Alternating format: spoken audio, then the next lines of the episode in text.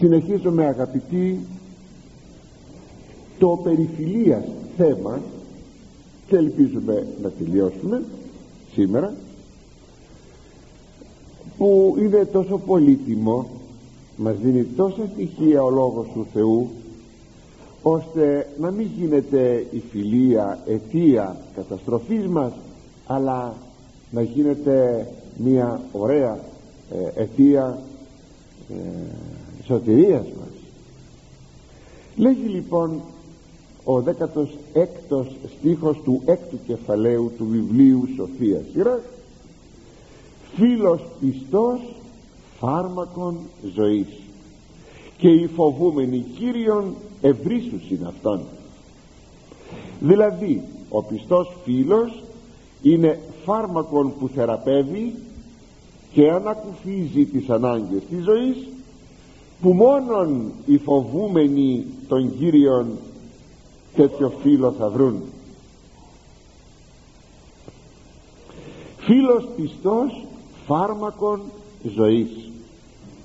Λέγει ο Άγιος Ιγνάτιος ο Θεοφόρος ότι το μυστήριο της Θείας ευχαριστίας είναι το φάρμακον της ζωής. Συγγνώμη φάρμακον αθανασίας δηλαδή εκείνο που δίδει την αθανασία θα λέγαμε όμως ότι φάρμακον αθανασίας δεν είναι παρά. Το φάρμακον που δίδει ζωή που δεν πεθαίνει. Αυτό θα πει φάρμακον αθανασίας. Έτσι τώρα και ο πιστός φίλος είναι φάρμακον τόσο θεραπείας επιγείων αναγκών όσο και φάρμακον ουρανίων και πνευματικών αναγκών. Δηλαδή μας δίνει την ευκαιρία ο πνευματικός αυτός φίλος να καλύψουμε και υλικές και πνευματικές μας ανάγκες. Έτσι σε θέματα πνευματικής ζωής ο πιστός φίλος είναι πραγματικά μία θεόπεμπτος κοινωνία. Και λέγει και ο επόμενος στίχος ο και τελευταίος. Ο φοβούμενος Κύριον ευθύνει φιλίαν αυτού ότι κατά αυτόν ούτως και ο πλησίον αυτού. Δηλαδή εκείνος που ευλαβείται τον Κύριον ανάλογα διαμορφώνει και τη φιλία του. Και κατά τα μέτρα του εαυτού του είναι και τα μέτρα εκλογής του φίλου του.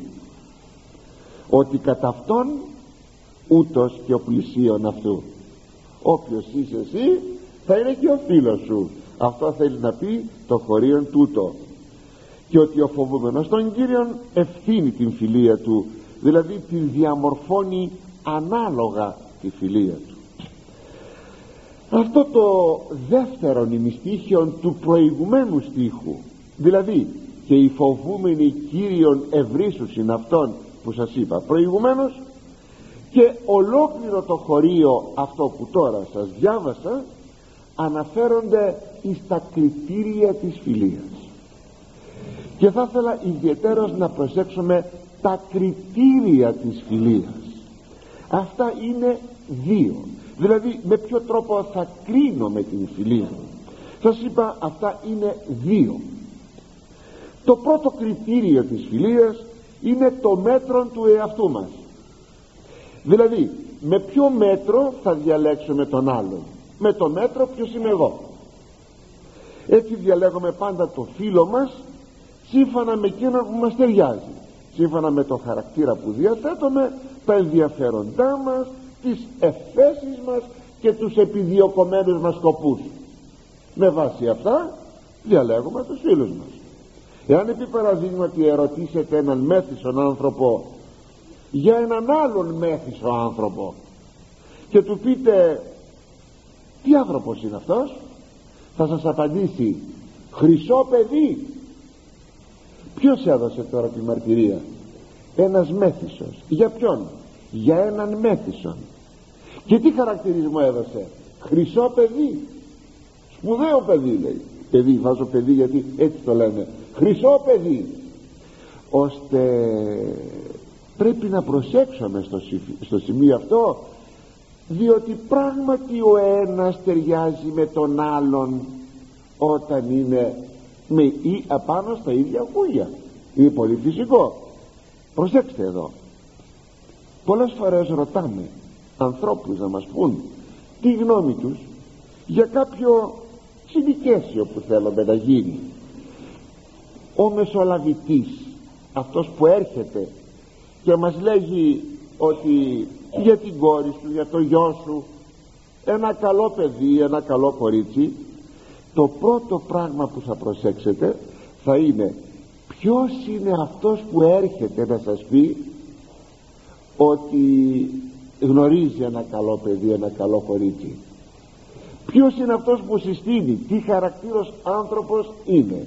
Διότι ανάλογα με το χαρακτήρα το δικό του η άνδρας είναι ή η γυναίκα είναι θα δώσει τον χαρακτηρισμό ότι είναι καλό το παιδί ή καλό το κορίτσι. Θέλει πάρα πολύ προσοχή. Προσέξατε το αυτό το σημείο. Είναι πολύ φυσικό ένας κοσμικός άνθρωπος να δώσει σπουδαία στοιχεία για ένα υποψήφιο γαμπρό ο οποίος όμως είναι κοσμικός κοσμικός ο ένας κοσμικός ο άλλος. Δεν νομίζετε πως τα κριτήρια θα είναι διαφορετικά εάν ο μεσολαβητής είναι πνευματικός άνθρωπος. Είναι πολύ φυσικό. Λοιπόν πάρα πολύ προσοχή.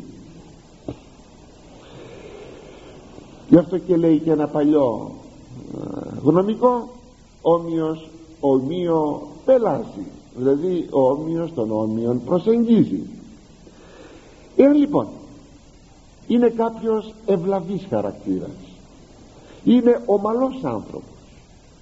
Είναι άνθρωπος προσφοράς. Τότε και ο φίλος του θα είναι ανάλογος. Εάν δεν είναι ομαλός χαρακτήρας και ο φίλος του θα είναι ανάλογος. Το πρώτο λοιπόν κριτήριο είναι ο εαυτός μας. Το δεύτερο κριτήριο είναι το μέτρον Θεός. Γράφει ο Ιερός Συγγραφεύς ο Σιρά. Και οι φοβούμενοι Κύριον ευρύσους είναι αυτόν. Και εκείνοι οι οποίοι ευλαβούνται τον Κύριον θα βρουν τον ανάλογον φίλον. Ευρύσους είναι όχι τον Κύριον των φίλων λέει το κριτήριο είναι η ευλάβεια τώρα εδώ συνεπώς το κριτήριο είναι ο Θεός. Είπε κάποτε ο Κύριος Ιωάννης 15,14 «Ημείς φίλοι μου εστέ εάν πείτε όσα εγώ εντέλομαι ημίν ουκέτι ημάς λέγω δούλους ημάς δε ήρικα φίλους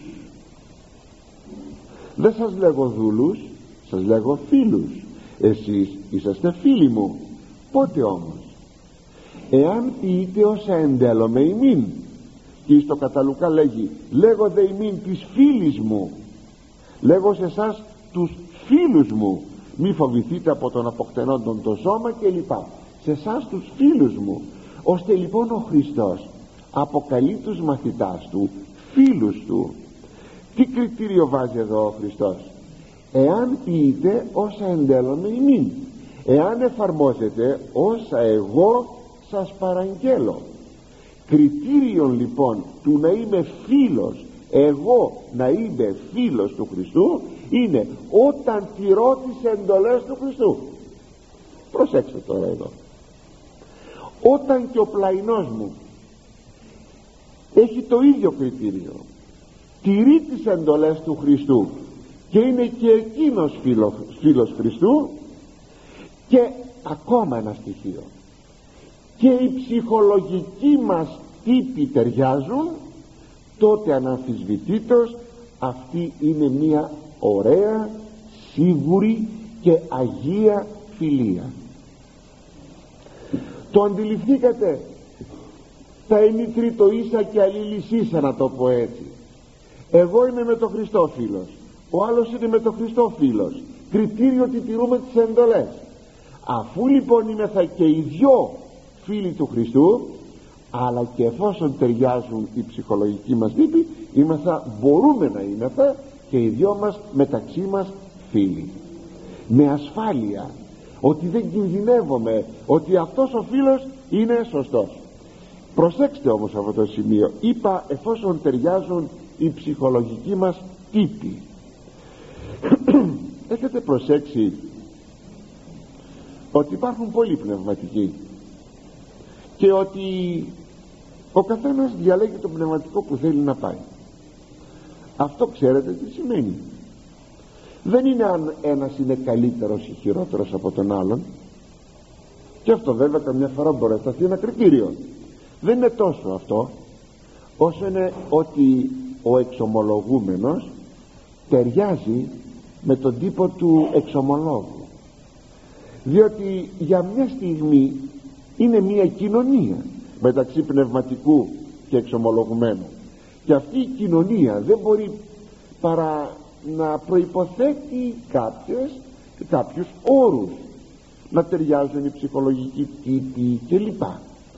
Οπότε όταν ακούμε εκείνο το αναπαύομαι σε αυτόν των πνευματικών δεν αναπαύομαι σε αυτόν των πνευματικών δεν είναι ότι επειδή ο πνευματικός αυτός που δεν αναπαύεσαι είναι κακός πνευματικός και σε εκείνον που αναπαύεσαι είναι καλός πνευματικός. Όχι ταιριάζουν οι ψυχολογικοί τύποι. Ο Θεός μέσα στην Εκκλησία έχει δώσει πολλούς ψυχολογικούς τύπους.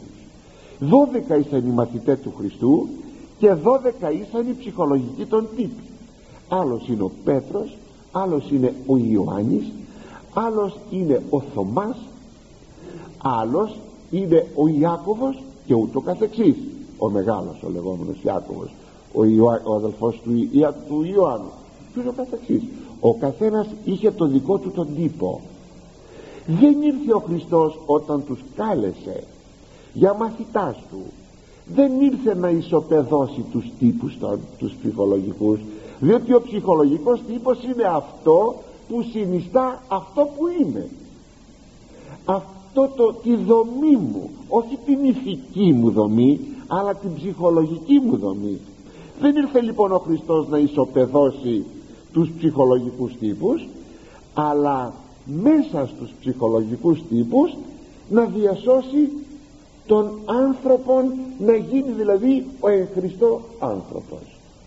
Έτσι βλέπουμε μέσα σε αυτόν τον ίδιο τον κύκλο των 12 μαθητών να έχει αναπτυχθεί φιλία ανάμεσα στον Απόστολο Πέτρο που ήταν φαίνεται ο πρεσβύτερος όλων των Αποστόλων των μαθητών στην ηλικία ο πρεσβύτερος ο πιο μεγάλος. Παντρεμένος ήταν, πεθερά είχε ε, παιδιά προφανώς είχε δεν ξέρουμε αλλά ήταν ο μεγαλύτερος ο Ιωάννης ήταν ο νεότερος της συντροφιάς των 12 Αποστόλων. Και ίσως εκπλήσεται κανείς ότι αυτοί οι δυο γίνονται φίλοι.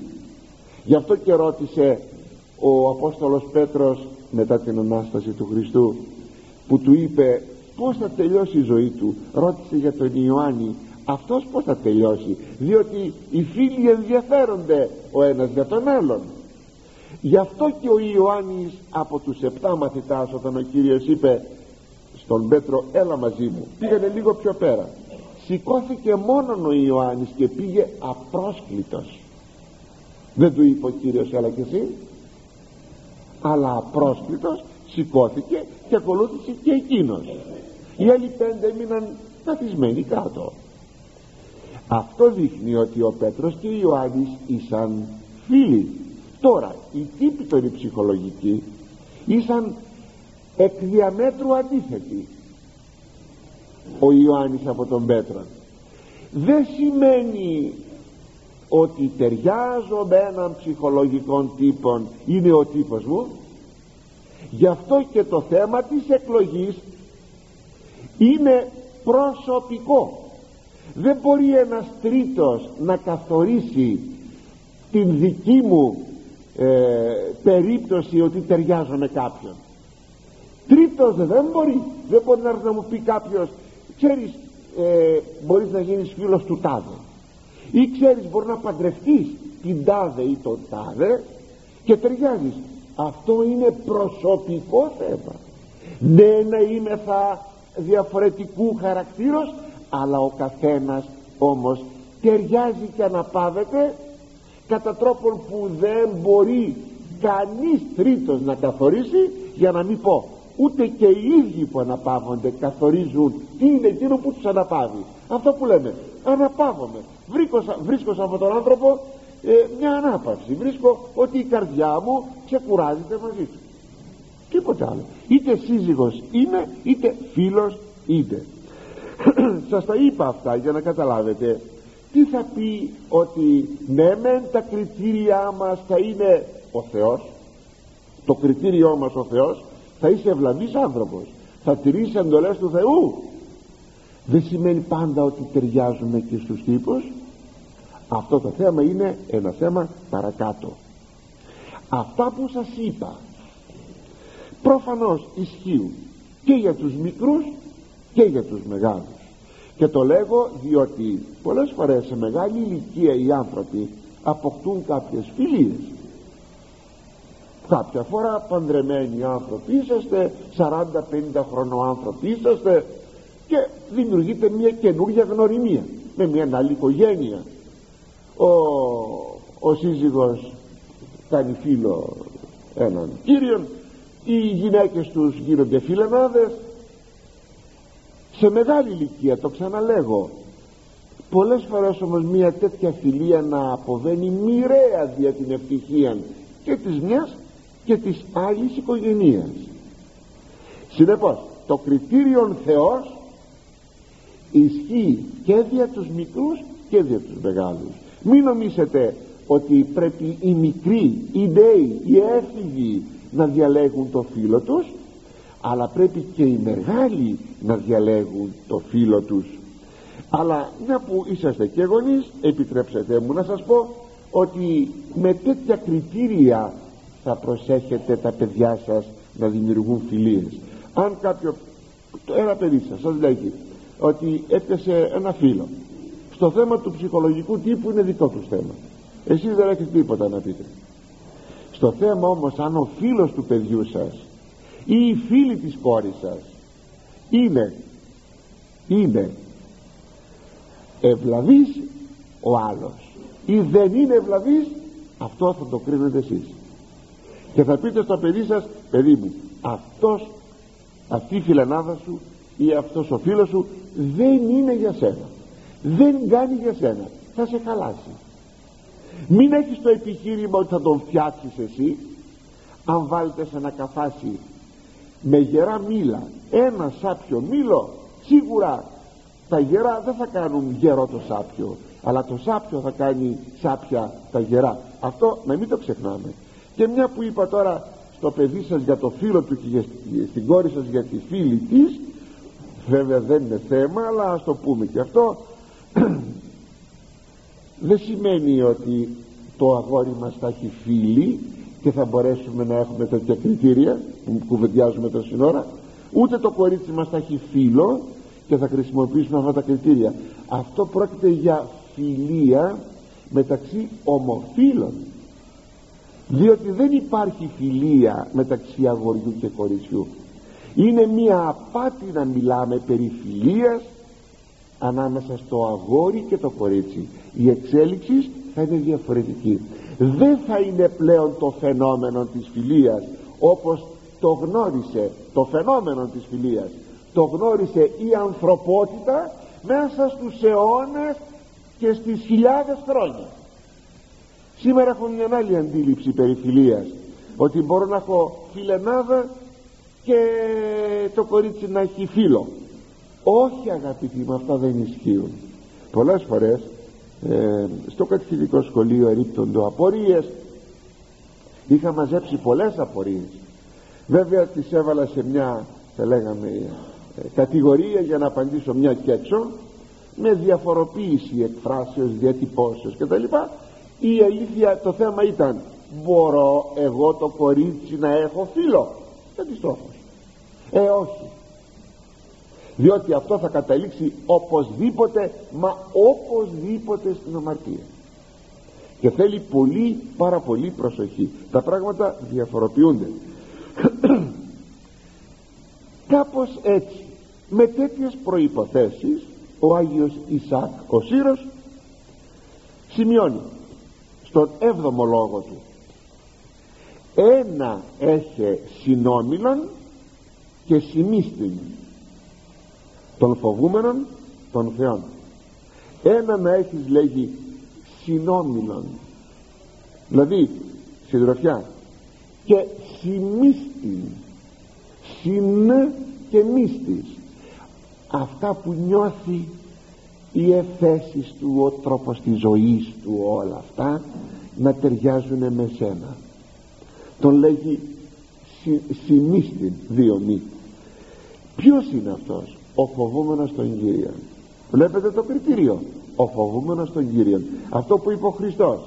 Εάν τηρείτε τις εντολές μου είσαστε φίλοι μου. Και εαυτό προσέχοντα πάντοτε. Και να προσέχει πάντοτε ο φίλος σου τον εαυτόν του. Φυσικά και εσύ. Πτωχόν μενόντα εν το κατασκηνώματι αυτού πλούσιον δε εν της του Θεού μυστηρίης μπορεί να είναι φτωχός λέει στην περιβολή στην όλη τοποθέτηση αλλά πλούσιος όμως εις τα μυστήρια του Θεού. Τέτοιον άνθρωπον θα διαλέξεις για φίλο σου. Εδώ υπάρχει πράγματι μία ασφάλεια. Αγαπητοί μου πως να το πούμε αυτή είναι η εγκυρίο γνησία φιλία. Εδώ ο Ιερός Συγγραφεύς κλείει το θέμα περί φιλίας αφού βέβαια αρκετά πράγματα μας είπε θα επανέλθει όμως το θέμα της φιλίας διότι ε, είναι ο τρόπος που γράφουν τα βιβλία της Αγίας Γραφής τέτοιος και να σας τον πω το γιατί ε, που επανέρχονται στα ίδια θέματα. Όπως αυτό που θα πούμε λίγο πιο κάτω ήδη το έχουμε πει ο Ιερός Συγγραφέας επανέρχεται. Και πάλι θα επανέλθει. Είναι το εξής. Ο λόγος του Θεού δεν ακολουθεί την επιστημονική εκείνη μέθοδο της πραγματείας δηλαδή δεν εξαντλεί ένα θέμα. Πραγματεία για ένα θέμα θα πει το εξαντλώ το θέμα. Το παίρνω από κάθε πλευρά εξονυχιστικός γράφω σελίδες επί σελίδων ή βιβλίο ή βιβλία για ένα θέμα. Αυτό λέγεται επιστημονική πραγματεία η Αγία Γραφή αγαπητοί μου δεν ακολουθεί την μέθοδο της επιστημονικής πραγματείας διότι εάν υποτεθεί ότι γίνεται μία ανακοίνωση ή ένα κήρυγμα για ένα θέμα και το θέμα αυτό εξυντλήθη πλήρως ας πούμε σας μιλάω για τη φιλία σε δέκα θέματα το θέμα το εξύντλησα δεν άφησα τίποτα. Τα είπα όλα. Θα έλεγα λοιπόν για μια εικοσαετία που μπορεί να με ακούει το ίδιο ακροατήριο στο θέμα αυτό δεν θα επανέλθω διότι το θέμα της φιλίας το έκανα. Και τέλειωσα. Αυτό δεν είναι σωστό. Ο λόγος του Θεού έχετε προσέξει στην Παλαιά Διαθήκη που επαναλαμβάνεται έτσι μάλιστα στα πέντε πρώτα βιβλία ιδίως εκεί στο Δευτερονόμιο στην, ε, στην έξοδο εκεί που δίνει το νόμος το λέει ο Θεός το ξαναλέει ο Θεός και παρακάτω το ξαναλέει ο Θεός. Γιατί άραγε; Διότι δεν εξαντλεί και κάθε φορά που το λέει ο Θεός μπορεί να βάλει μια καινούργια πτυχή. Δεν το εξαντλεί το θέμα ο Λόγος του Θεού γιατί πρέπει να είναι ένα βλός ο Λόγος του Θεού στα αυτιά του κάθε ανθρώπου. Πρέπει να ακούει διαρκώς και διαρκώς το Λόγο του Θεού. Αν λοιπόν εξαντλήσει κάτι τότε θα πει κάποιος ε το άκουσα όταν όμως πει για το ίδιο θέμα κάποια άλλη πτυχή μια άλλη φορά λίγο αργότερα το θέμα δεν τελειώνει ποτέ και είναι πάντα ζωηρό και φρέσκο μπροστά στα αυτιά των ακροατών. Αντιλαμβάνεστε λοιπόν ότι αυτή τη μέθοδο ακολουθεί ο Λόγος του Θεού για να μας υπενθυμίζει διαρκώς πως πρέπει να τον μελετούμε αλλά και να τον ακούμε.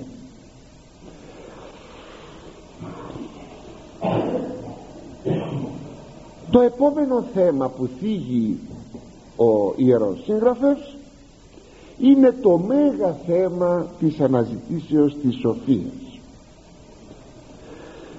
Στο οποίο όπως σας είπα και προηγουμένως επανέρχεται.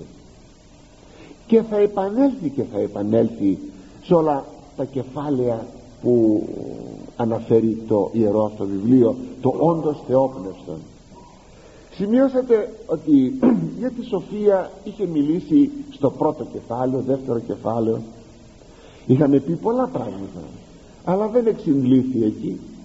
Τώρα θα μας πει κάποια άλλα πράγματα. Δεν πειράζει αν κάτι που είπε το ξαναλέει ο ιερός συγγραφέας. Το υπενθυμίζει. Διότι ο λόγος του Θεού είναι είναι όχι διάλεξη είναι μάθημα. Δεν έρχεται ο λόγος του Θεού όπως εκείνοι που ομιλούν ως ρήτοες για να εισπράξουν χειροκροτήματα και επένους από το ρητορικό τους λόγο που προσέχουν και το και που θα πούν. Όχι. Ο λόγος του Θεού είναι μάθημα. Και εκείνοι οι οποίοι ομιλούν ή μάλλον υπηρετούν, θεραπεύουν τον λόγο του Θεού κάνουν μάθημα. Δεν ρητορεύουν. Κάνουν μάθημα. Άλλο τώρα ότι στοιχειώδες είναι ότι μπορεί κανείς να προσφέρει το Λόγο του Θεού όμορφον για να προσελκύσει. Όπως ακριβώς μπορεί να είναι το φαΐ πολύ ωραίο αλλά μας σερβιριστεί επάνω σε χαρτοπετσέτες στο τραπέζι ε, δεν σου κάνει και πολύ όρεξη να το φας. Το ίδιο φαΐ. Άμα είναι μέσα στα πιάτα έχουν και κάποιες γαρνιτούρες και τα μάτια αρχίζουν να ευχαριστούν έρχονται και σάρια στο στόμα. Όταν βλέπουμε το φαγητό ακόμα πριν το πιάσουμε. Όταν όμως δεν το δούμε έτσι όμορφο δημιουργείται ενώ είναι το ίδιο φαγητό. Βλέπετε ο λόγος του Θεού πρέπει να είναι να προσφέρεται όμορφα. Δεν πρέπει να υπερβαίνει όμως κάποια όρια για να μιλάμε και να λέμε αν ήταν ρητορικός λόγος ή δεν ήταν ρητορικός λόγος αλλά θα πρέπει να είναι ο λόγος που πρέπει να θρέψει. Η προσέλκυση είναι δευτερεύον στοιχείο. Η τροφή είναι το πρωτεύον στοιχείο. Ενώ στους ρητορικούς λόγους τους απ' έξω τους έξω της εκκλησίας εκεί υπάρχει βερμπαλισμός αγαπητοί μου. Υπάρχουν λόγια έτσι μπορούν για να κάνουν εντύπωση και οι άνθρωποι να ευχαριστηθούν μέχρι τα αυτιά τους. Τίποτα περισσότερο είναι αυτό που έχει και η σύγχρονη φιλολογία ξέρετε σε τι εκδόσεις βιβλίων αλλά μην νομίζετε εκδικούνται οι αναγνώστες. Δεν τα αγοράζουν αυτά τα βιβλία. Και περνάει κρίση πάντα το βιβλίο. Αυτά τα λογοτεχνικά βιβλία της ΟΚΑΣ και του σωρού ξέρετε τι είναι; Βερμπαλισμός. Λόγια λόγια. Που κάθε λογοτέχνης νομίζει ότι θα κάνει φιγούρα και θα πει και θα πει. Ε δεν είναι αυτό ο λόγος του Θεού ο λόγος του Θεού, του Θεού τρέχει. Λοιπόν επανέρχομαι το ίδιο κεφάλαιο το έκτο κεφάλαιο από τους στίχους 18 έως 37 ανήκουν στο θέμα περί της σοφίας. Είναι πολύ ωραίο. Θα το ειδείτε θα ειδείτε ότι δεν τα έχουμε πει αυτά. Αλλά και αν τα είπαμε τα είπαμε πέρσι. Ή πρόπερσι που αρχίσαμε το βιβλίο Σοφία Σιράκ κατά την περίοδο του καλοκαιριού. Και έτσι έχουν ξεχαστεί. Χωρίζεται σε τρία μέρη αυτό όλο το τεμάχιο που έχουμε να αναλύσουμε. Και τα τρία αυτά μέρη που χωρίζουν είναι αναφέρονται η αρχή τους είναι με την επίκληση τέκνων. Δηλαδή παιδί. Και αυτό δεν είναι τι άλλο παρά μία επανάληψης ε, γνωστών ιδεών ή αγνώστων, αγνώστων θέσεων που απλώς προσφέρονται με διαφορετικές εικόνες. Και ερχόμεθα αγαπητοί αμέσως να δούμε το θέμα. Είναι ο στίχος 18 τέκνον εκ νεότητός σου επίλεξε παιδείαν και έως πολιών ευρύσεις σοφίαν παιδί μου από τη νεαρά σου ηλικία διάλεξε τη θρησκευτική σου και γενικά υγειά σου μόρφωση. Έτσι θα βρεις την αληθινή σοφία φτάνοντας μέχρι τα γυρατιά σου. Τι ωραίο αυτό περί παιδείας περί μορφώσεως από τα νεανικά χρόνια τα παιδικά χρόνια να αρχίσει αυτή η μόρφωση. Το θέμα της παιδείας είναι πολύ προσφυλές στον Ιερό Συγγραφέα διότι και ο ίδιος εγεύθη αυτούς τους γλυκείς καρπούς της γίνεται βεβαίως εκ μέρους του Ιερού Συγγραφέως ακριβέστερα από το Πνεύμα του Θεού. Και το λέγω διότι η πρώτη συγγραφής του, στο χώρο το χριστιανικό αποστολικοί δηλαδή πατέρες κλπ χρησιμοποιούν το βιβλίο της ε, Σοφίας Σειρά παρότι θεωρείται δεύτερο κανονικό. Το χρησιμοποιούν και ξέρουν των χαρακτηρισμών. Αυτά λέγει το Πνεύμα του Θεού. Έτσι στην πραγματικότητα ενώ υπάρχει το υποκειμενικό στοιχείο υπάρχει η εμπειρία του Ιερού Συγγραφέως στο βάθος όμως δεν είναι παρά επιταγές του Αγίου Πνεύματος. Και ως επιταγές του Αγίου Πνεύματος πρέπει να δεχόμεθα αυτά όλα διότι αυτό θα πει ένα βιβλίο είναι θεόπνευστο. Θα δεχθώ ότι το Πνεύμα του Θεού συγκεκριμένα ομιλεί. Έτσι γίνεται μια έκκληση προς παιδεία. Παιδί προς, προς η παιδεία ξέρετε θα τι λέμε η παιδεία. Το πέ με αλφαγιώτα η παιδεία. Η λέξη παιδεία έχει δύο διαστάσεις. Η πρώτη αναφέρεται στην ενυπόστατον σοφία και η δευτέρα διάστασης αναφέρεται στην γενική μόρφωση που μπορεί να αποκτήσει ο άνθρωπος στη ζωή του. Έτσι ο Ιερός Συγγραφεύς ομιλεί με κάποια τρυφερότητα όταν λέει τέκνον και μάλιστα τρεις φορές σας είπα προηγουμένως το επαναλαμβάνει και έτσι έρχεται να αναφερθεί και στα δύο είδη παιδείας που συμβουλεύει το τέκνο το παιδί, τον άνθρωπο το παιδί του Θεού; Το συμβουλεύει να αποκτήσει και τα δύο είδη παιδείας. Και πρώτα πρώτα ας έλθουμε στο πρώτον είδος. Αν θέλετε στην πρώτη διάσταση της παιδείας. Γράφει ο δεύτερος ψαλμός. Δράξαστε παιδείαν μήποτε οργιστεί Κύριος και απολύστε εξοδού δικαίας. Είναι ο δωδέκατος στίχος. Δράτομαι θα πει βάζω μέσα στη δράκα μου δηλαδή στη φούχτα μου. Και συνεπώς δράτομαι το λέμε στη γλώσσα μας δράτομαι της ευκαιρίας το λέμε. Ακόμα μιλάμε μια κάποια γλώσσα ελληνική. Λοιπόν δράτομαι της ευκαιρίας θα πει αρπάζω την ευκαιρία. Χουφτιάζω την ευκαιρία.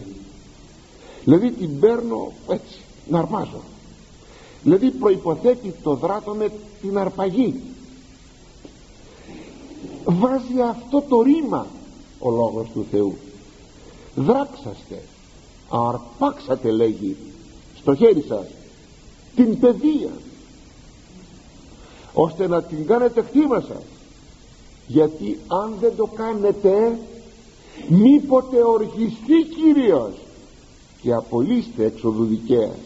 Και χαθείτε ώστε λοιπόν έχουμε εδώ την προτροπή την έντονον εντολή ότι πρέπει πρέπει να αρπάξουμε αυτήν την παιδεία που ο Κύριος μας λέγει αλλά τίθεται το ερώτημα ποια είναι αυτή η παιδεία;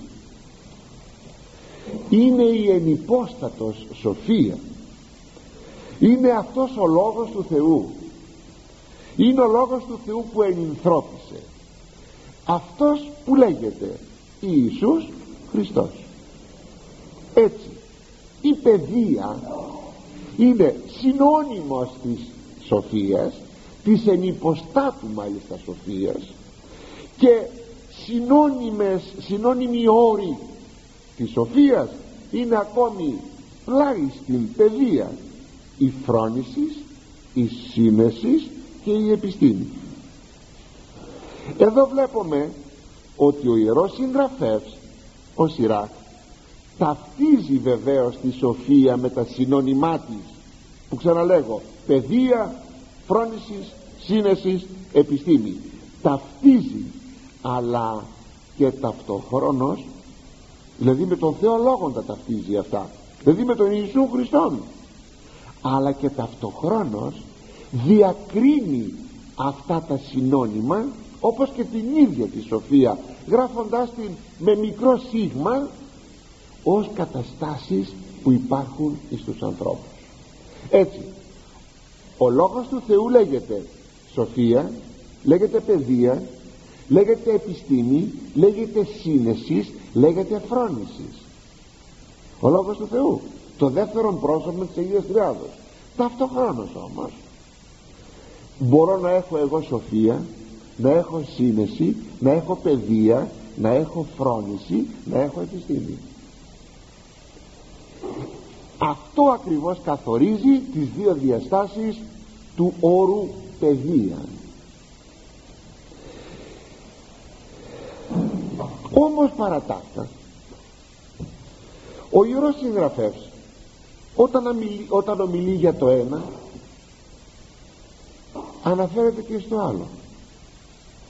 Όταν δηλαδή ομιλεί δια την Θεία Σοφία δια την ενυπόστατον ενυπόστατος θα πει προσωπική πρόσωπον το δεύτερο πρόσωπο της Αγίας Τριάδος πατήρ, Υιός και Άγιον Πνεύμα ο Υιός είναι.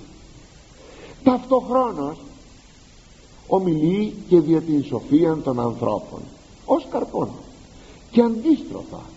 Δηλαδή ο Ιερός Συγγραφεύς όπως και η Σοφία Σολομώντος όπως και το βιβλίο των παροιμιών αυτά τα λεγόμενα σοφιολογικά βιβλία γι' αυτό λέγονται σοφιολογικά βιβλία διότι αναφέρονται στην σοφία.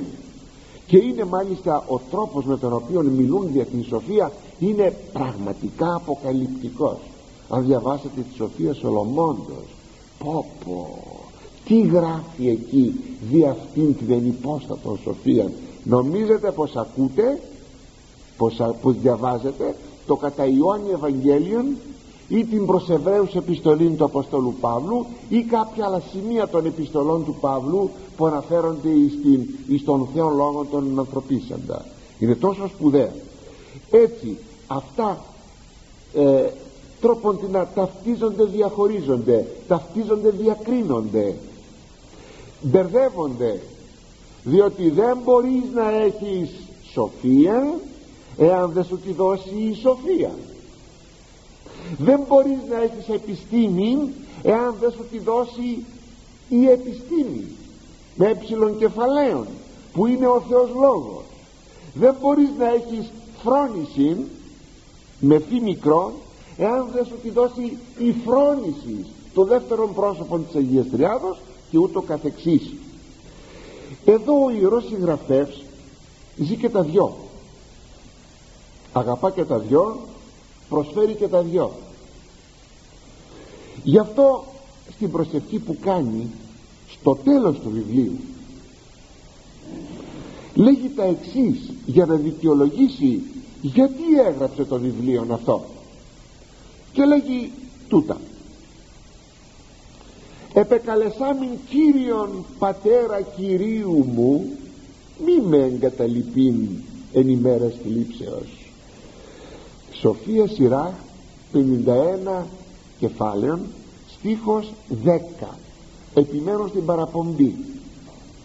Ακούστε εδώ παρακαλώ ο σοφός Σιράχ ο οποίος ξέρετε ποτέ έγραψε το βιβλίο του περί το 170 π.Χ. μετεφράστη στα ελληνικά γιατί πρωτοτύπως εβραϊκά εγγράφει από τον εγγονό του ε, στην Αλεξάνδρεια χάρη των ε, ελληνιστών Εβραίων. Των Εβραίων που εγνώριζαν μόνο ελληνικά και είχαν ξεχάσει τη μητρική τους γλώσσα. Έγραψε το βιβλίο αυτό ο σοφός Σιράκ για την ακρίβεια είναι ο Ιησούς ο Υιός του Σιράκ. Και ο γιος του λέγεται Ιησούς. Τέλος πάντων να μην πω πιο πολλά πάνω σε αυτό. Σας τα είχα πει όταν κάναμε εισαγωγή στο βιβλίο. Γράφει, γράφει σας είπα για τους Εβραίους που βρισκόμεθα στους ελληνιστικούς χρόνους η Παλαιστίνη είναι κάτω από την ελληνική κατοχή από τους επιγόνους του Μεγάλου Αλεξάνδρου την εποχή που γράφει ο, ο Σιράχ ο Ιησούς ο Υιός του Σιράχ ε, διοικητής της περιοχής είναι ο Αντίοχος ο Επιφανής ο τέταρτος. Και αυτός βεβαίως Έλληνας βεβαίως ειδωλολάτρης σκληρά είχε φανεί εις τους Εβραίους φοβερά σκληρά θεωρείται τύπος του Αντιχρίστου ο Αντίοχος ο Επιφανής και προφητεύει γι' αυτόν ο Δανιήλ και είναι, είναι αντίτυπον του πρωτοτύπου. Αντίτυπον του πρωτοτύπου του, του, του Αντιχρίστου που θα έρθει στο τέλος των αιώνων. Ο Αντίοχος ο Επιφανής και η προφητεία του Δανιήλ δίνει στοιχεία που θα έχει ο Αντίχριστος στο τέλος των αιώνων δηλαδή μία κατοχή ελληνική στην Παλαιστίνη φοβερή για τους πιστούς του Θεού. Φοβερή. Από την άποψη αυτή φοβερή. Αντιθέτως μάλιστα είχε κάνει γυμναστήρια ο Αντίοχος επιφανής στην Ιερουσαλήμ. Στην ιστορία του Ισραήλ δεν υπήρχαν γυμναστήρια. Ε, προσέξτε πουθενά δεν θα βρείτε στην Αγία Γραφή περί γυμναστηρίων κολυμβητικές δεξαμενές. Όλα εκείνα που κάναμε σήμερα εμείς με αυτούς τους ε, με τις πολιτιστικές μας αυτές εκδηλώσεις αθλητικές μας εκδηλώσεις για να κρατήσουμε την νεολαία μας κλπ. Αυτά όμως ήσαν συνδεδεμένα με την ιδεολατρία γι' αυτό έρχεται τώρα ο Ιερός Συγγραφέας να πει στους Εβραίους τους συμπατριώτες του προσέξτε δεν είναι η σοφία σε αυτά που μας σερβίρουν η σοφία είναι στο Θεό και έγραψε το βιβλίο για να εμποδίσει τους συμπατριώτες του να μην παρασυρθούν στην ειδωλολατρία έτσι θα λέγαμε και εμείς προσφέροντας εδώ την Θεία Σοφία μέσα στους αιώνες και στην εποχή μας όπως εμείς εδώ τώρα που αναλύουμε το θεόπνευστο αυτό βιβλίο για να αντιπαραθέσουμε στην ανθρώπινη σοφία και στην ανθρώπινη επιστήμη τη σοφία του Θεού που είναι η όντως σοφία. Έτσι διαβλέπει τι λέτε. Αυτό το καταπληκτικό. Ο σοφός Ιράκ διαβλέπει ότι. Αυτή η σοφία είναι πρόσωπον. Και είναι το δεύτερο πρόσωπο μετά από το πρώτο πρόσωπο που λέγεται Θεός. Και ο Θεός είναι το πρώτο και το δεύτερο είναι πάλι ο Θεός. Συνεπώς η σοφία είναι Θεός. Ακούστε ξαναδιαβάζω το χωρίο. Επεκαλεσάμιν έκανα λέει προσευχή και επεκαλέστη Κύριον πατέρα Κυρίου μου παρακαλώ σκανδαλώδες σημείων. Τι εννοώ σκανδαλώδες; Ενώ προκλητικό για να μας κάνει να θαυμάσουμε το Πνεύμα του Θεού. Επεκαλέστε λέγει τον Κύριο του, τον πατέρα του Κυρίου μου. Τι σας θυμίζει; Σας θυμίζει τον περίβλεπτον και πανένδοξον 109 ψαλμών που χρησιμοποίησε ο Κύριος Ιησούς Χριστός δια τους εχθρούς του όταν του είπαν ποιος είσαι; Ποιος είσαι; Ποια είναι η ταυτότητά σου; Να σας πω ποια είναι η ταυτότητά μου λέει ο Κύριος. Είπε ο Κύριος το Κυρίο μου. Κάθου εκ δεξιόν μου έως, έως ανθώ τους εχθρούς σου υποπόδιον των ποδών σου. Εάν λέγει ο Δαβίδ καλεί τον απόγονό του Κύριον τότε πως είναι δυνατόν να είναι, να είναι πρόγονός του; Τον απόγονο θα πω Κύριο ο πρόγονος είναι Κύριος όχι ο απόγονος. Άρα λοιπόν, ο, άρα λοιπόν όταν λέει είπε, είπε ο Κύριος στον Κύριό μου σημαίνει ότι αυτός πρώτον είναι Κύριος του Δαβίδ και δεύτερον είναι πράγματι απόγονος του Δαβίδ. Που σημαίνει; Είναι απόγονος του Δαβίδ κατά σάρκα ως προς την ανθρωπίνη φύση. Είναι όμως Κύριος του Δαβίδ κατά τη Θεία Φύση. Αυτό θα πει είπε ο Κύριος το Κυρίο μου δηλαδή είπε ο Κύριος Πατήρ εις τον Κύριον Υιόν Κύριος ο Πατήρ Κύριος ο Υιός. Δεν έχουμε δύο Κυρίους έχουμε έναν Κύριο. Είναι δύο τα πρόσωπα. Δεν έχουμε τρεις Κυρίους Πατήρ Υιός και Αγιο Πνεύμα ένας είναι ο Κύριος. Διότι ο πατήρ είναι Κύριος ο Υιός είναι Κύριος και το Πνεύμα το Άγιον είναι Κύριος. Ε λοιπόν αγαπητοί μου αυτό το μάθαμε μόνο στην Καινή Διαθήκη υπό τον προβολέα της αποκαλύψεως του προσώπου του Ιησού Χριστού όταν ο Ευαγγελιστής Ιωάννης γράφει το Ευαγγελιό του και η Λυπία. Ε, Ευαγγελιστή όπως και ο Απόστολος Παύλος, ο Απόστολος Πέτρος στις επιστολές του. Ότι τι; Τη μεγάλη αλήθεια ότι η σοφία είναι Κύριος. Γι' αυτό λέγει παρεκάλεσα τον Κύριο τον πατέρα του Κυρίου μου που είναι η σοφία. Λέει τον Θεόν πατέρα παρεκάλεσα τι να μην με εγκαταλείψει να μην με εγκαταλείψει να μου δώσει σοφία να μου δώσει παιδεία και ούτω καθεξής όταν λοιπόν ο ιερός συγγραφέας γράφει έτσι αυτό τι σημαίνει. Έφτασε σε ύψη θεολογίας βλέπετε τι θεολογία έχουν αυτά τα βιβλία τα λεγόμενα πρακτικά βιβλία. Αυτά που μιλάνε για τη φιλία για την αγάπη προς τους γονείς. Γιατί απλούστατα η θεολογία δεν χωρίζει από την πράξη. Θεολογία και πράξεις πηγαίνουν πλάι πλάι.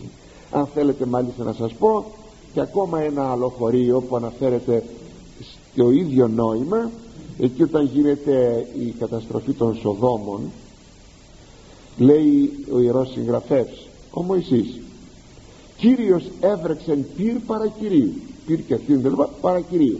Ο Κύριος παρακυρίου ο Κύριος έβρεξε φωτιά από τον Κύριο διότι ο Υιός έριξε τη φωτιά αλλά παίρνοντας την εντολή από τον Κύριο που είναι ο πατήρ. Είναι αυτός που έμεινε με τον Αβραάμ και ομιλούσε. Και κατέβησαν τα δύο πρόσωπα οι δύο άγγελοι στα Σόδομα. Και είναι, είναι ο πατήρ και ο Υιός. Συγγνώμη ο Υιός και το Πνεύμα του Άγιο ο Υιός και το Πνεύμα του Άγιο και έβρεξε Κύριος δηλαδή ο Λόγος δηλαδή η Σοφία πήρ αλλά κατ' εντολή του Κυρίου. Ο Κύριος κατ' εντολή του Κυρίου ή του Πατρός έχει λοιπόν τη θεοπνευστία ο σοφός Σιράχ εκείνη που έχει ο Μωυσής το πνεύμα του Θεού φωτίζει και τον Μωυσέα και τον Σιράχ και όποιον γνήσιον προφήτη του Θεού. Εδώ είναι η σοφία. Εδώ είναι το μεγαλείο της σοφίας του Θεού. Έτσι αγαπητοί μου όταν γράφει ο σοφός Σιράκ επίλεξε παιδείαν στο χωρίο που σας διάβασα. Τέκνον λέει εκδεότητος σου επίλεξε παιδείαν. Παιδί μου από τα πολύ μικρά σου χρόνια να επιλέξεις την παιδεία να διαλέξεις την παιδεία ποια είναι αυτή η παιδεία για τον Σιράκ έχει συνείδηση τη γράφει. Είναι το δεύτερο πρόσωπο της Αγίας Τριάδος που σημαίνει διάλεξε μεταξύ κόσμου και Χριστού και φυσικά δεν θα μείνεις να διαλέξεις τον κόσμο αλλά θα πρέπει να διαλέξεις τον Χριστό. Σου προσφέρονται δύο πράγματα. Ο κόσμος και ο Χριστός. Διάλεξε. Αλλά εσύ όμως διάλεξε παιδείαν. Δηλαδή να διαλέξεις τον Ιησούν Χριστόν των Θεών Λόγων. Σας εξήγησα τώρα φυσιολογικότατα πως το πράγμα έρχεται. Έτσι βλέπουμε ότι η παρουσία αγαπητοί μου του Χριστού στη ζωή μας αφού εμείς τον εκλέξαμε γίνεται ο τύπος το καλούπι μέσα στον οποίο θα, θα διαμορφωθούμε. Πως κάνουμε τα γλυκά τα κουλουράκια αυτά όλα και τα βάζουμε σε μια φόρμα ε; Έχουμε ένα ζυμάρι. Και αυτό το ζυμάρι το διαφοροποιούμε σε σχήματα. Έχουμε διάφορες φόρμες. Βάζουμε λοιπόν στις φόρμες ε, το ζυμάρι και βγάζουμε ποικιλία σχημάτων. Ο Χριστός είναι μία φόρμα. Είναι ένας τύπος αυτό θα πει τύπος φόρμα μέσα στον οποίο θα μπει ο άνθρωπος και θα βγει ένα ιδιαίτερο σχήμα ποιο θα είναι αυτό το σχήμα που θα βγει ο άνθρωπος; Θα γίνει Χριστοειδής αυτό είναι. Ο Χριστός βγάζει Χριστοειδείς ανθρώπους. Είναι αυτό που γράφει ο Απόστολος Παύλος. Τεκνία λέει ο δίνο άχρης ου μορφωθεί Χριστός εν ημίν αυτό το μορφωθεί μόρφωμα είναι ο τύπος στην αρχή ελληνική μόρφωμα και μορφή. Θα πει τύπος θα πει καλούπι. Λέει πονώ έως ότου καλουπιαστείτε μέσα στον Χριστό δεν θα καλουπιαστεί ο Χριστός σε εμάς εμείς θα καλουπιαστούμε στον Χριστό. Δεν θα κοσμικοποιήσουμε τον Χριστόν αλλά θα χριστοποιηθούμε εμείς και θα γίνουμε εμείς οι χριστοειδείς άνθρωποι. Γι' αυτό λοιπόν η κατεξοχή μόρφωσης λέμε μόρφωσης μόρφωσης και είναι κάτι που είναι πολύ ελκυστικό η κατεξοχή μόρφωσης του ανθρώπου και η κατεξοχή παιδεία του ανθρώπου είναι ο Ιησούς Χριστός. Αυτή την παιδεία δεν μπορεί καμία άλλη παιδεία να την αντικαταστήσει επιζημία πάντοτε της σωτηρίας. Ξέρετε εισαγάγουμε μύριες παιδείες και έχουμε αποβάλει την παιδεία με πι κεφαλαίο που είναι ο Ιησούς Χριστός. Αυτή την παιδεία αγαπητοί πρέπει ο άνθρωπος να την εκλέγει από τα παιδικά του χρόνια γι' αυτό λέει τέκνον εκ σου επίλεξε παιδεία από τα παιδικά του χρόνια για να μπορέσει αληθινά να αναπτυχθεί εν Χριστώ Ιησούς. Το έργο όμως αυτό κυρίως οφείλουν να το ασκήσουν οι γονείς προς τα παιδιά. Τα παιδιά είναι γνωστό ότι δεν διαλέγουν το σχολείο τους και γενικότερα δεν διαλέγουν τη μορφωσή τους ένα μικρό παιδάκι των πέντε χρονών των έξι που τώρα τι πέντε, τέσσερα θα έλεγα που τα στέλνουμε στα νηπιαγωγεία τα παιδιά μας τα ε, από πολύ μικρά. Εμείς κάποτε πηγαίνουμε 7 χρονών στο δημοτικό σχολείο και βεβαίως δεν υπήρχαν προβαθμίδες εκπαιδεύσεως. Το παιδί δεν διαλέγει την ε, μόρφωσή του. Αν πρέπει, δεν πρέπει να πάει σχολείο και λοιπά οι γονείς είναι εκείνοι οι οποίοι φροντίζουν γι' αυτό. Συνεπώς το θέμα της αγωγής είναι έργο των γονέων. Αυτό πρέπει να το, να το αντιληφθούμε. Αργότερα τα παιδιά θα εκτιμήσουν την χριστιανική αγωγή και θα την ολοκληρώσουν εις τον εαυτόν των που σημαίνει οι γονείς θα ασκήσουν χριστιανική αγωγή στα παιδιά. Μην ακολουθείτε εκείνα τα βλακώδη και επιζημιότατα άσε το παιδί όταν θα μεγαλώσει μόνο του θα διαλέξει τι θα, τι θα ε, αν θα πιστέψει στο Χριστό ή όχι.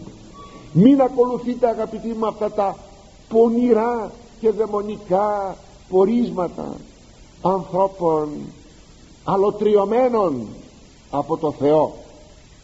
Το παιδί μου θα το μάθω από βρέφους να είναι εκείνο το οποίο θα πάρει το Χριστό.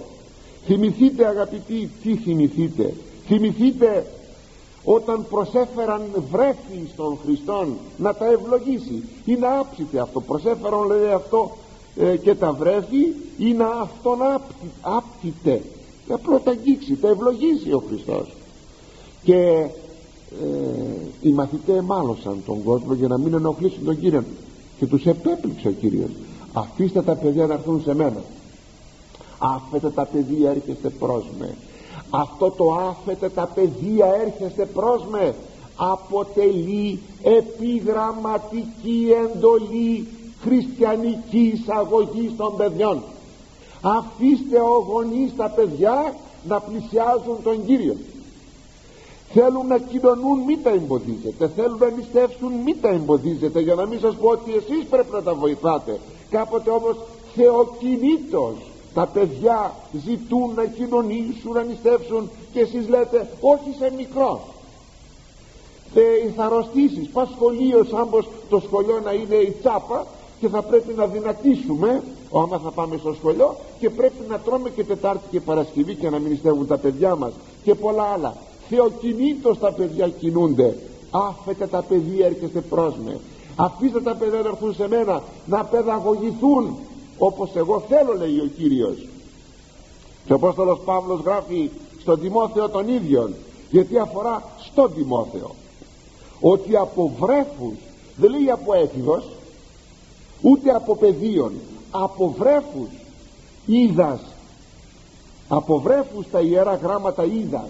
Γνωρίζεις τα ιερά γράμματα τη γραφή τα δυνάμενά σε σοφίσε η σωτηρίαν διαπίστεως της εν Χριστώ Ιησού εκείνα που μπορούν να σε κάνουν σοφόν.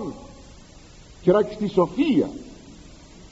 Γι' αυτό λέγει και ο Ιερεμίας στους θρήνους του αγαθόν ανδρεί όταν άριζιγον εν νεότητη αυτού ωραίο πράγμα. Αγαθό, χρήσιμος, σπουδαίο όταν ο άνδρας από την ενική του ζωή σηκώσει τον ζυγόν του Κυρίου η εν Χριστώ αγωγή αγαπητοί μου είναι η τέχνη των τεχνών και η επιστήμη των επιστημών. Δεν μπορεί να ασκήσει όποιος όποιος την αγωγή την τέχνη αυτή την αγωγή των παιδιών. Γι' αυτό ακριβώς και οι γονείς έχουν ένα παράμιλον έργο στα χέρια των. Είναι ότι είναι γονείς. Το να γεννάς παιδιά λέει ο Ιερός Χρυσόστομος είναι πολύ εύκολο το να παιδαγωγείς όμως παιδιά είναι πάρα πολύ δύσκολο. Σήμερα οι άνθρωποι γεννούν παιδιά αλλά δεν παιδαγωγούν μόνο τα ταΐζουν. Δεν παιδαγωγούν μόνο τα ταΐζουν και τα δίνουν η ληστικότατα.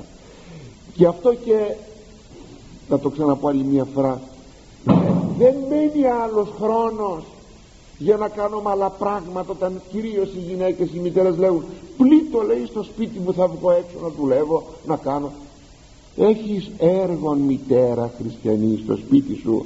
Και το τελευταίο πράγμα το πως θα μιλήσει το παιδί σου πρέπει να το παιδαγωγήσεις. Είναι λοιπόν η τέχνη των τεχνών και η επιστήμη των επιστημών. Και αυτή η αγωγή αποβλέπει εις το να εμβάλλει εις τον άνθρωπο των νέων άνθρωπων τον φόβο του Θεού αλλά και την αγάπη του Θεού. Όχι τον φόβο του Θεού μόνο ούτε την αγάπη του Θεού μόνο αλλά και το φόβο και την αγάπη του Θεού. Το παιδί πρέπει να διδαχθεί την απανταχού παρουσία του Θεού να γίνει να μπει στο κύτταρό του ο Θεός με βλέπει, με ακούει είναι πανταχού παρόν όχι ο Θεός που είναι απουσιάζει όχι πανταχού παρόν όσοι από εσάς έχετε αυτή την αίσθηση της απανταχού παρουσίας του Θεού με καταλαβαίνετε. Αυτό όμως δεν έγινε τώρα έγινε από τα παιδικά σας χρόνια. Ψάξτε θα το βρείτε. Θα δείτε ότι η μητέρα σας είναι η αιτία που έγινε αυτό το πράγμα. Είναι σπουδαίο λοιπόν. Ε, θα, έχουμε, θα βάλουμε στο παιδί μας αυτή την αίσθηση της απανταχού παρουσίας του Θεού. Θα το μάθουμε την προσευχή. Θα το μάθουμε να αγαπά τον εκκλησιασμό να σέβεται τους γονείς του και όχι να παίζει με τους γονείς του με την κακή σημασία της λέξεως και να του κάθεται στο σβέρκο των γονιών. Να μάθει να σέβεται όλους τους μεγαλύτερους αλλά και τους μικροτέρους να τους αγαπά. Να μάθει να λέγει πάντα την αλήθεια και ποτέ το ψέμα. Να μάθει να λέγει να αγαπάει τον πλησίον του γενικά και να είναι έλεος για αυτόν. Να αγαπάει τα ζώα. Και όλα τα δημιουργήματα του Θεού σαν δημιουργήματα του Θεού να μην βασαρίζει τίποτα από τα ζώα. Να τα σέβεται όλα όλα μες στη δημιουργία. Να αγαπά την εργασία να αγαπά την ταπείνωση να, να, να, να μπει μέσα στο πνεύμα της αδιακρίτου πίστεως. Δηλαδή πίστης χωρίς ορθολογισμούς. Το λέγει ο Χριστός. Τελείωσε. Το είπε ο Χριστός. Να έχει τη φρόνηση. Βοηθήστε τα παιδιά σας να αποκτήσουν φρόνηση να περιμένει τη Δευτέρα του Χριστού παρουσία. Θυμούμε αγαπητοί μου να μην το εγώ πέρασε η ώρα ε, ότι η γη μας δεν είναι η μόνιμη κατοικία μας εδώ αλλά περιμένουμε τη Βασιλεία του Θεού εκεί θα ζήσουμε. Δηλαδή πρέπει να διαμορφωθεί ο τύπος του ανθρώπου του Θεού και ο άνθρωπος να γίνει χριστοειδής. Αυτό θα μάθουμε στα παιδιά μας. Αυτή είναι η πρώτη διάσταση η πρώτη διάσταση της παιδείας. Θα δούμε όμως την ερχομένη φορά πρώτα ο Θεός την άλλη διάσταση της παιδείας